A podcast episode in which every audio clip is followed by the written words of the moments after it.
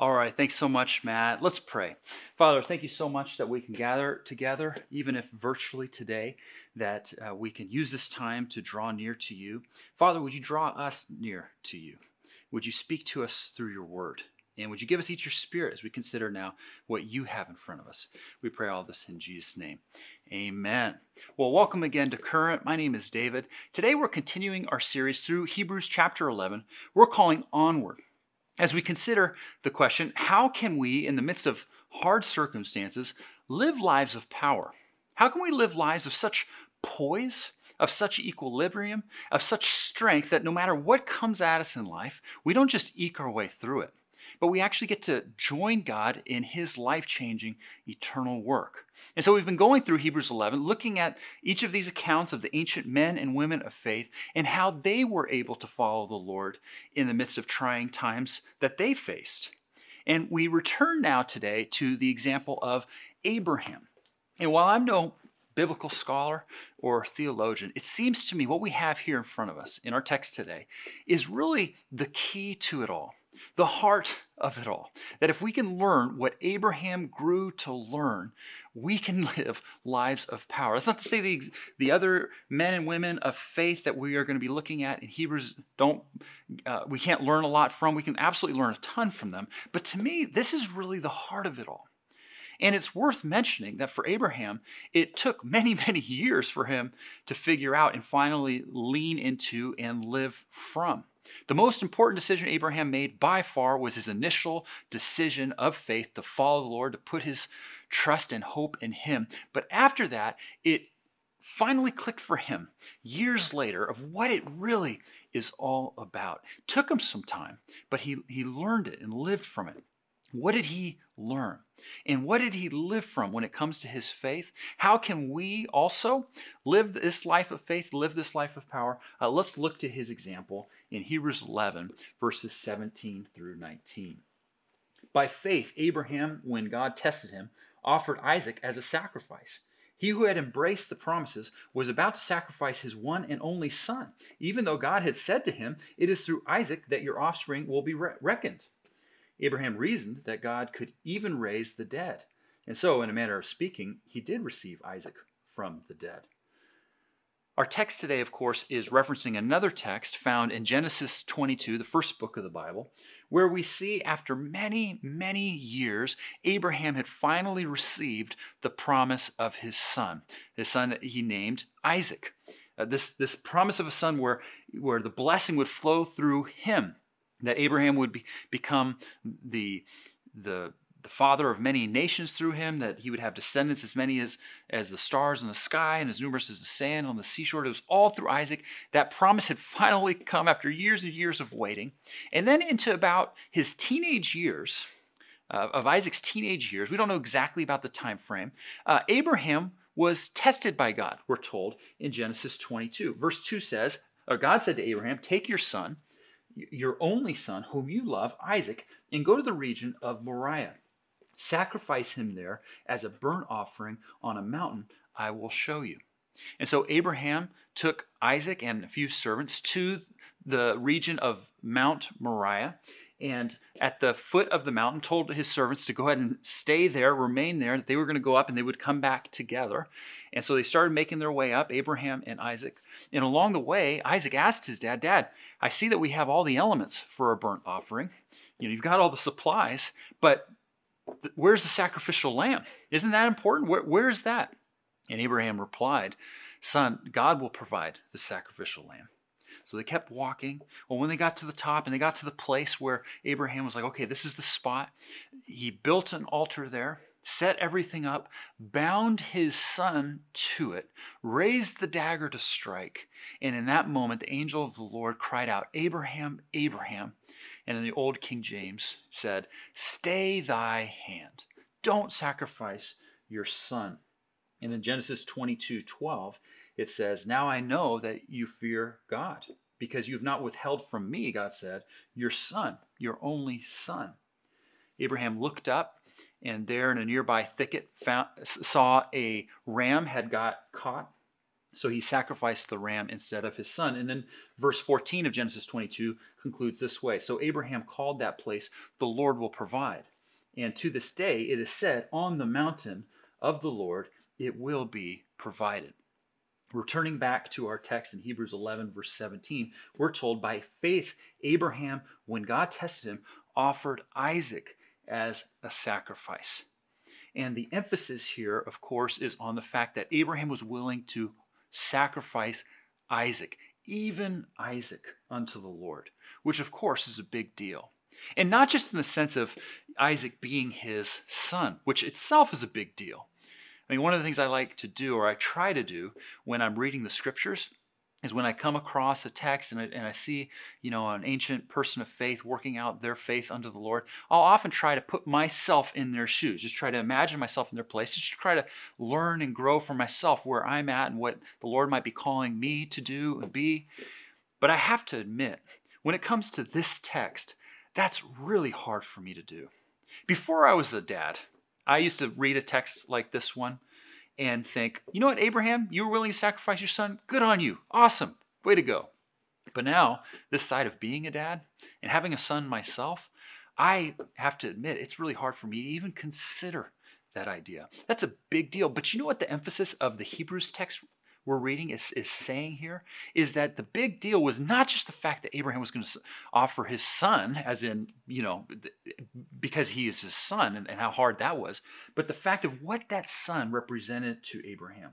Because it goes on to say in Hebrews 17, he was about to sacrifice his one and only son. Now, wait a minute. Didn't Abraham have another son? The Hebrews writer would have without a doubt, known that Abraham had another son. So what's that deal? Is that a contradiction? No, he's making a point. First of all, the other son was Ishmael, and Ishmael was a son that Abraham was just trying to have in order to help God out with the promise. He slept with his servant, which was just a bad deal through and through, and God had to intervene and just love and take care of Ishmael and his mom Hagar, who were badly mistreated by Abraham and the rest of it.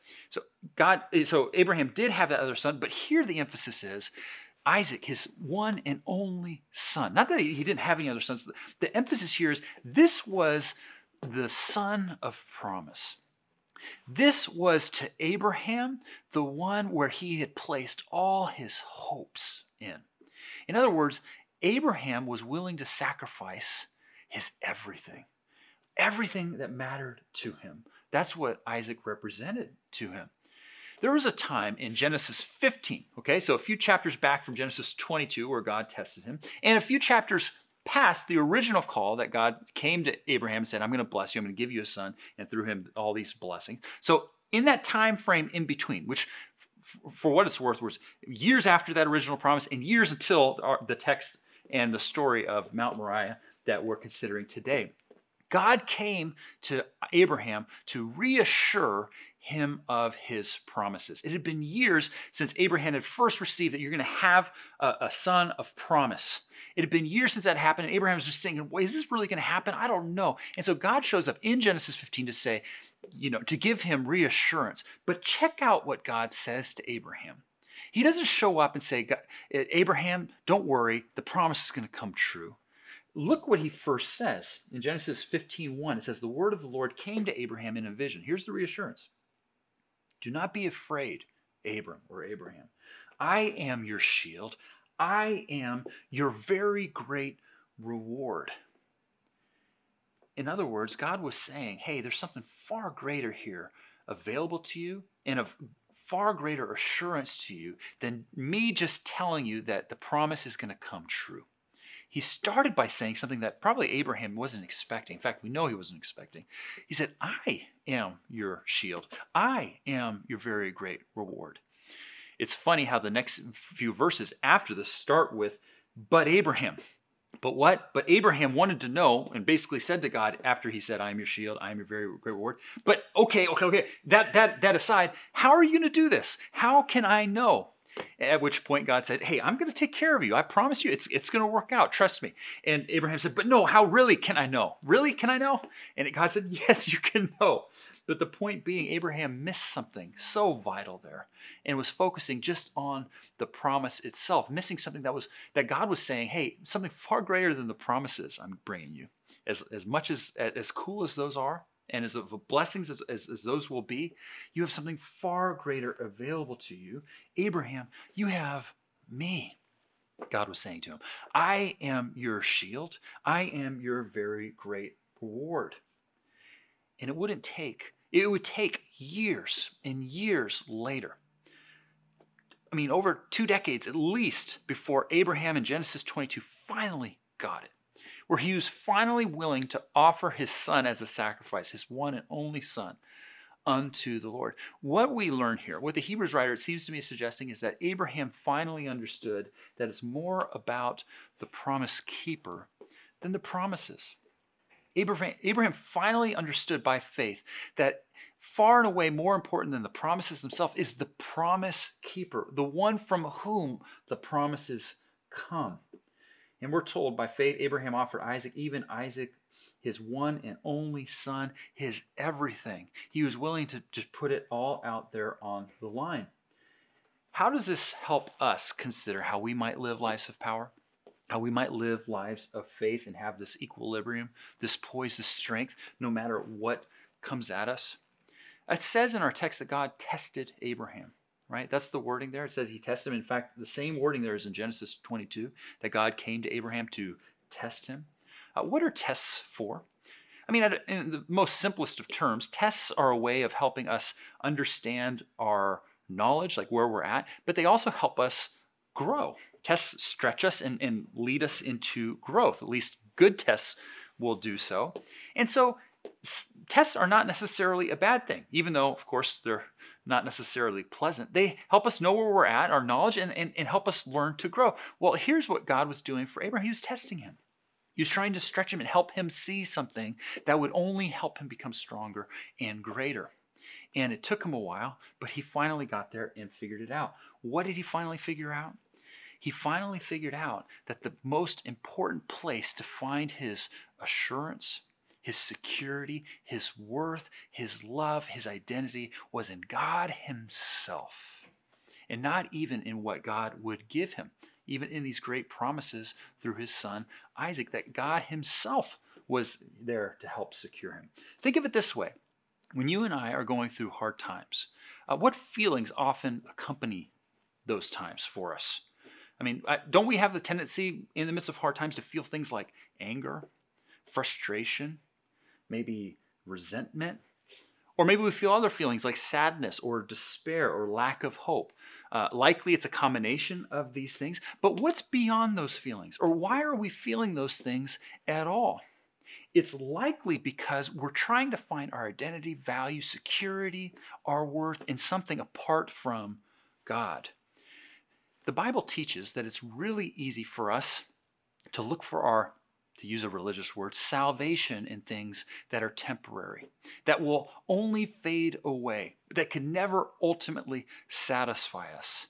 That's why when we go through things like a hard time in the workplace, we go like, why is this not working out? Like, it's driving me nuts, because if we could just have our security there.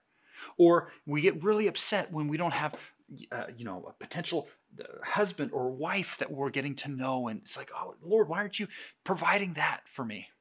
Or we can't own here, or we go through a hard situation in a group of friends, or in our home, or whatever it might be, relationship with a spouse is just hard, and we just go like, why is this not working?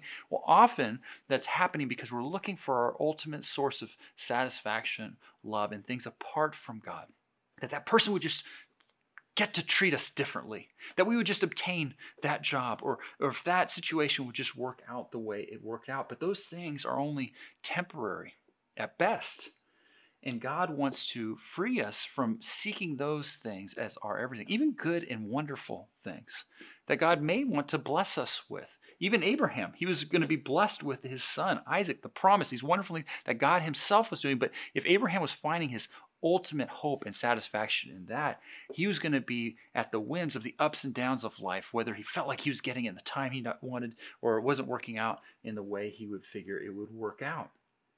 And I think the reality is sometimes Christians, what we can easily do, and myself included, is frame our frustration or our dissatisfaction at God himself and say, God, hey, why isn't this working out the way it should be working out?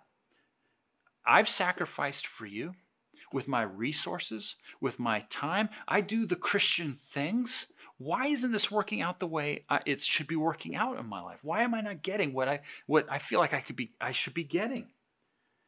But God wants us to free us from that, because those things are only ever temporary.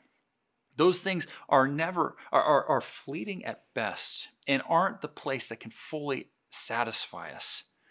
God wants us to find our ultimate hope and joy in him. And when we find it in him, we can be secure no matter what comes at us in life, the ups and the downs alike. Abraham realized that it's not just about the promises, it's about the promise keeper. And next we see in a similar way that Abraham understood it's more about the provider than the provision. It's more about the provider than the provision. Look at verse 19. Abraham offered Isaac because he reasoned that God could even raise the dead. And so, in a manner of speaking, he did receive Isaac back from death. If the first thought we considered is Abraham had to grow to trust God in the what, here we see Abraham had to grow and trust God in the how. It says here that he reasoned. The Greek word here is logizomai. It's just a way. It's just, you can hear the word logic in there. He used logic. He reasoned. He calculated. What was he calculating? What was he reasoning? Abraham reasoned that, okay, I know God to be good and true. And I know that this good and true God said specifically that the promise to me will come through this son of mine, this specific son that he's now asking me to sacrifice here on Mount Moriah. So I don't know how he's going to do it. I don't know in what way he's going to pull it off, but I'm going to trust. I was reading this week a commentary from the 16th century, and they think a little bit differently back then, but the commentator essentially said Abraham reasoned to the point of if he did raise the dagger and had to slay his son and burnt his son to the ground, and God could even from the ashes fulfill the promise to Abraham. Like I said, different type of thinking back in the 16th century. But Abraham reasoned, I don't know how God's going to do it, but he's going to do it. He understood that far more important than the provision was the provider, trusting him. He didn't know how God was going to work it all out, but he knew God could be trusted. And if we think about how the implications for us in our own lives today, I mean, it's almost endless. Trusting God with the how. Have you ever struggled with that? Trusting God with the how it's going to work out, what God can, will, and or may not do. Have you ever struggled with that? I think we struggle with the how in terms of how God carries out his good plan in at least two ways that I want to consider with you. The first is we can struggle with the how in terms of the timing. Remember I said earlier that Abraham had to wait a good chunk of time? Abraham had to wait 25 years after the original promise that he was going to be blessed with this son, Isaac. 25 years. And then it was another 10, 20, maybe even 30 years to Genesis 22 where he's, has this son that he's leading him up to Mount Moriah on this test. That's a huge chunk of time. Have you ever wrestled with something in terms of the how, in terms of the timing, for 25 plus years, right? I mean, the reality is, I think, especially in our culture, we struggle with the how in terms of the timing when it comes to weeks, if not days, let alone years. But we can easily really struggle with the timing. God, how? Why is this not happening? Shouldn't it be happening? And I think the reason for that is we struggle with believing and trusting deep down that what God His plan is good because he is good. And I think we also struggle with the way in which he carries out that good plan. In other words, we might believe in our minds the promise of Romans 8:28, that we know in all things God works for the good of those who love him and have been called according to his purpose. We know that in our minds, but in our hearts and in our daily lives, we don't really live from that. We struggle with that. So we can struggle with the how in terms of the timing, but we can also struggle with the how in terms of trials. I mean, running into hard things and calling a timeout. Wait, why am I facing this hard thing, God? One of the things I think it's really easy for us to believe in, especially American Christianity and in the American church, is what's known as the prosperity gospel. This false teaching, the prosperity gospel in a nutshell, is you follow God and your life will become easier. Your life will become more comfortable. Your life will become more prosperous. Follow God in that. But that's a false teaching.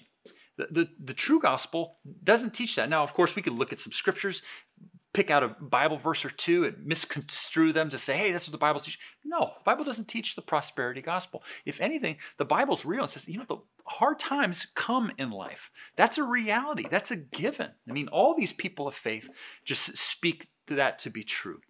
But what's more, the Bible actually goes on to say, for those who do follow God, in some ways, life will actually become harder and more of a struggle and wrestle. Jesus at one point said, if you believe in me, people are going to hate you.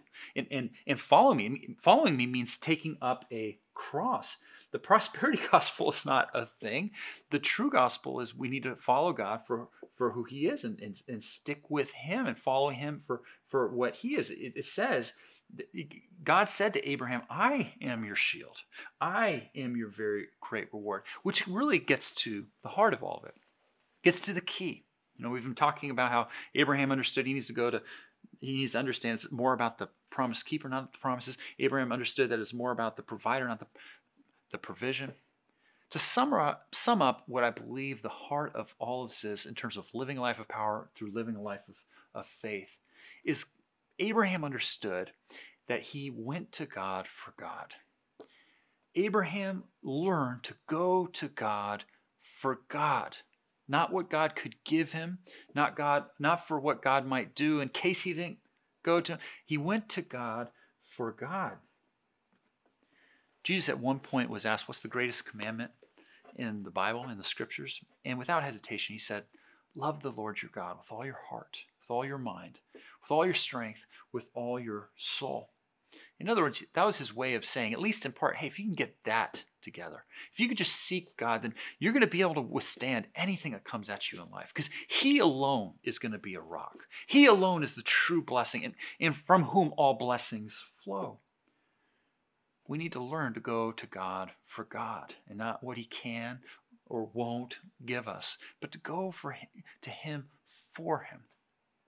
One of the things that's often said about this text, especially the Genesis 22 that our text references, is kind of this idea of how could a God do such a thing? Test somebody in such a way where you ask him to sacrifice his son? I mean, that seems pretty immoral.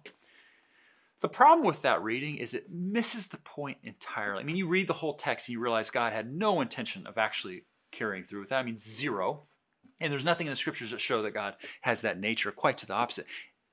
But that aside, we see that text in Genesis 22 and our text today really showing us something far greater than the example of Abraham and his faith in following God.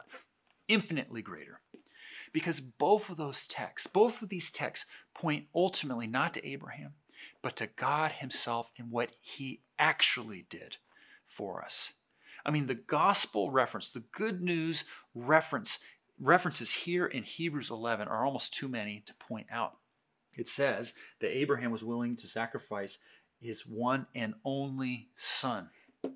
I mean, if you've read the Bible or have heard different references, you know that that's one of the most intimate titles or modes of calling that God the Father had for his son. You are my son, he said when Jesus was baptized, whom I am well pleased.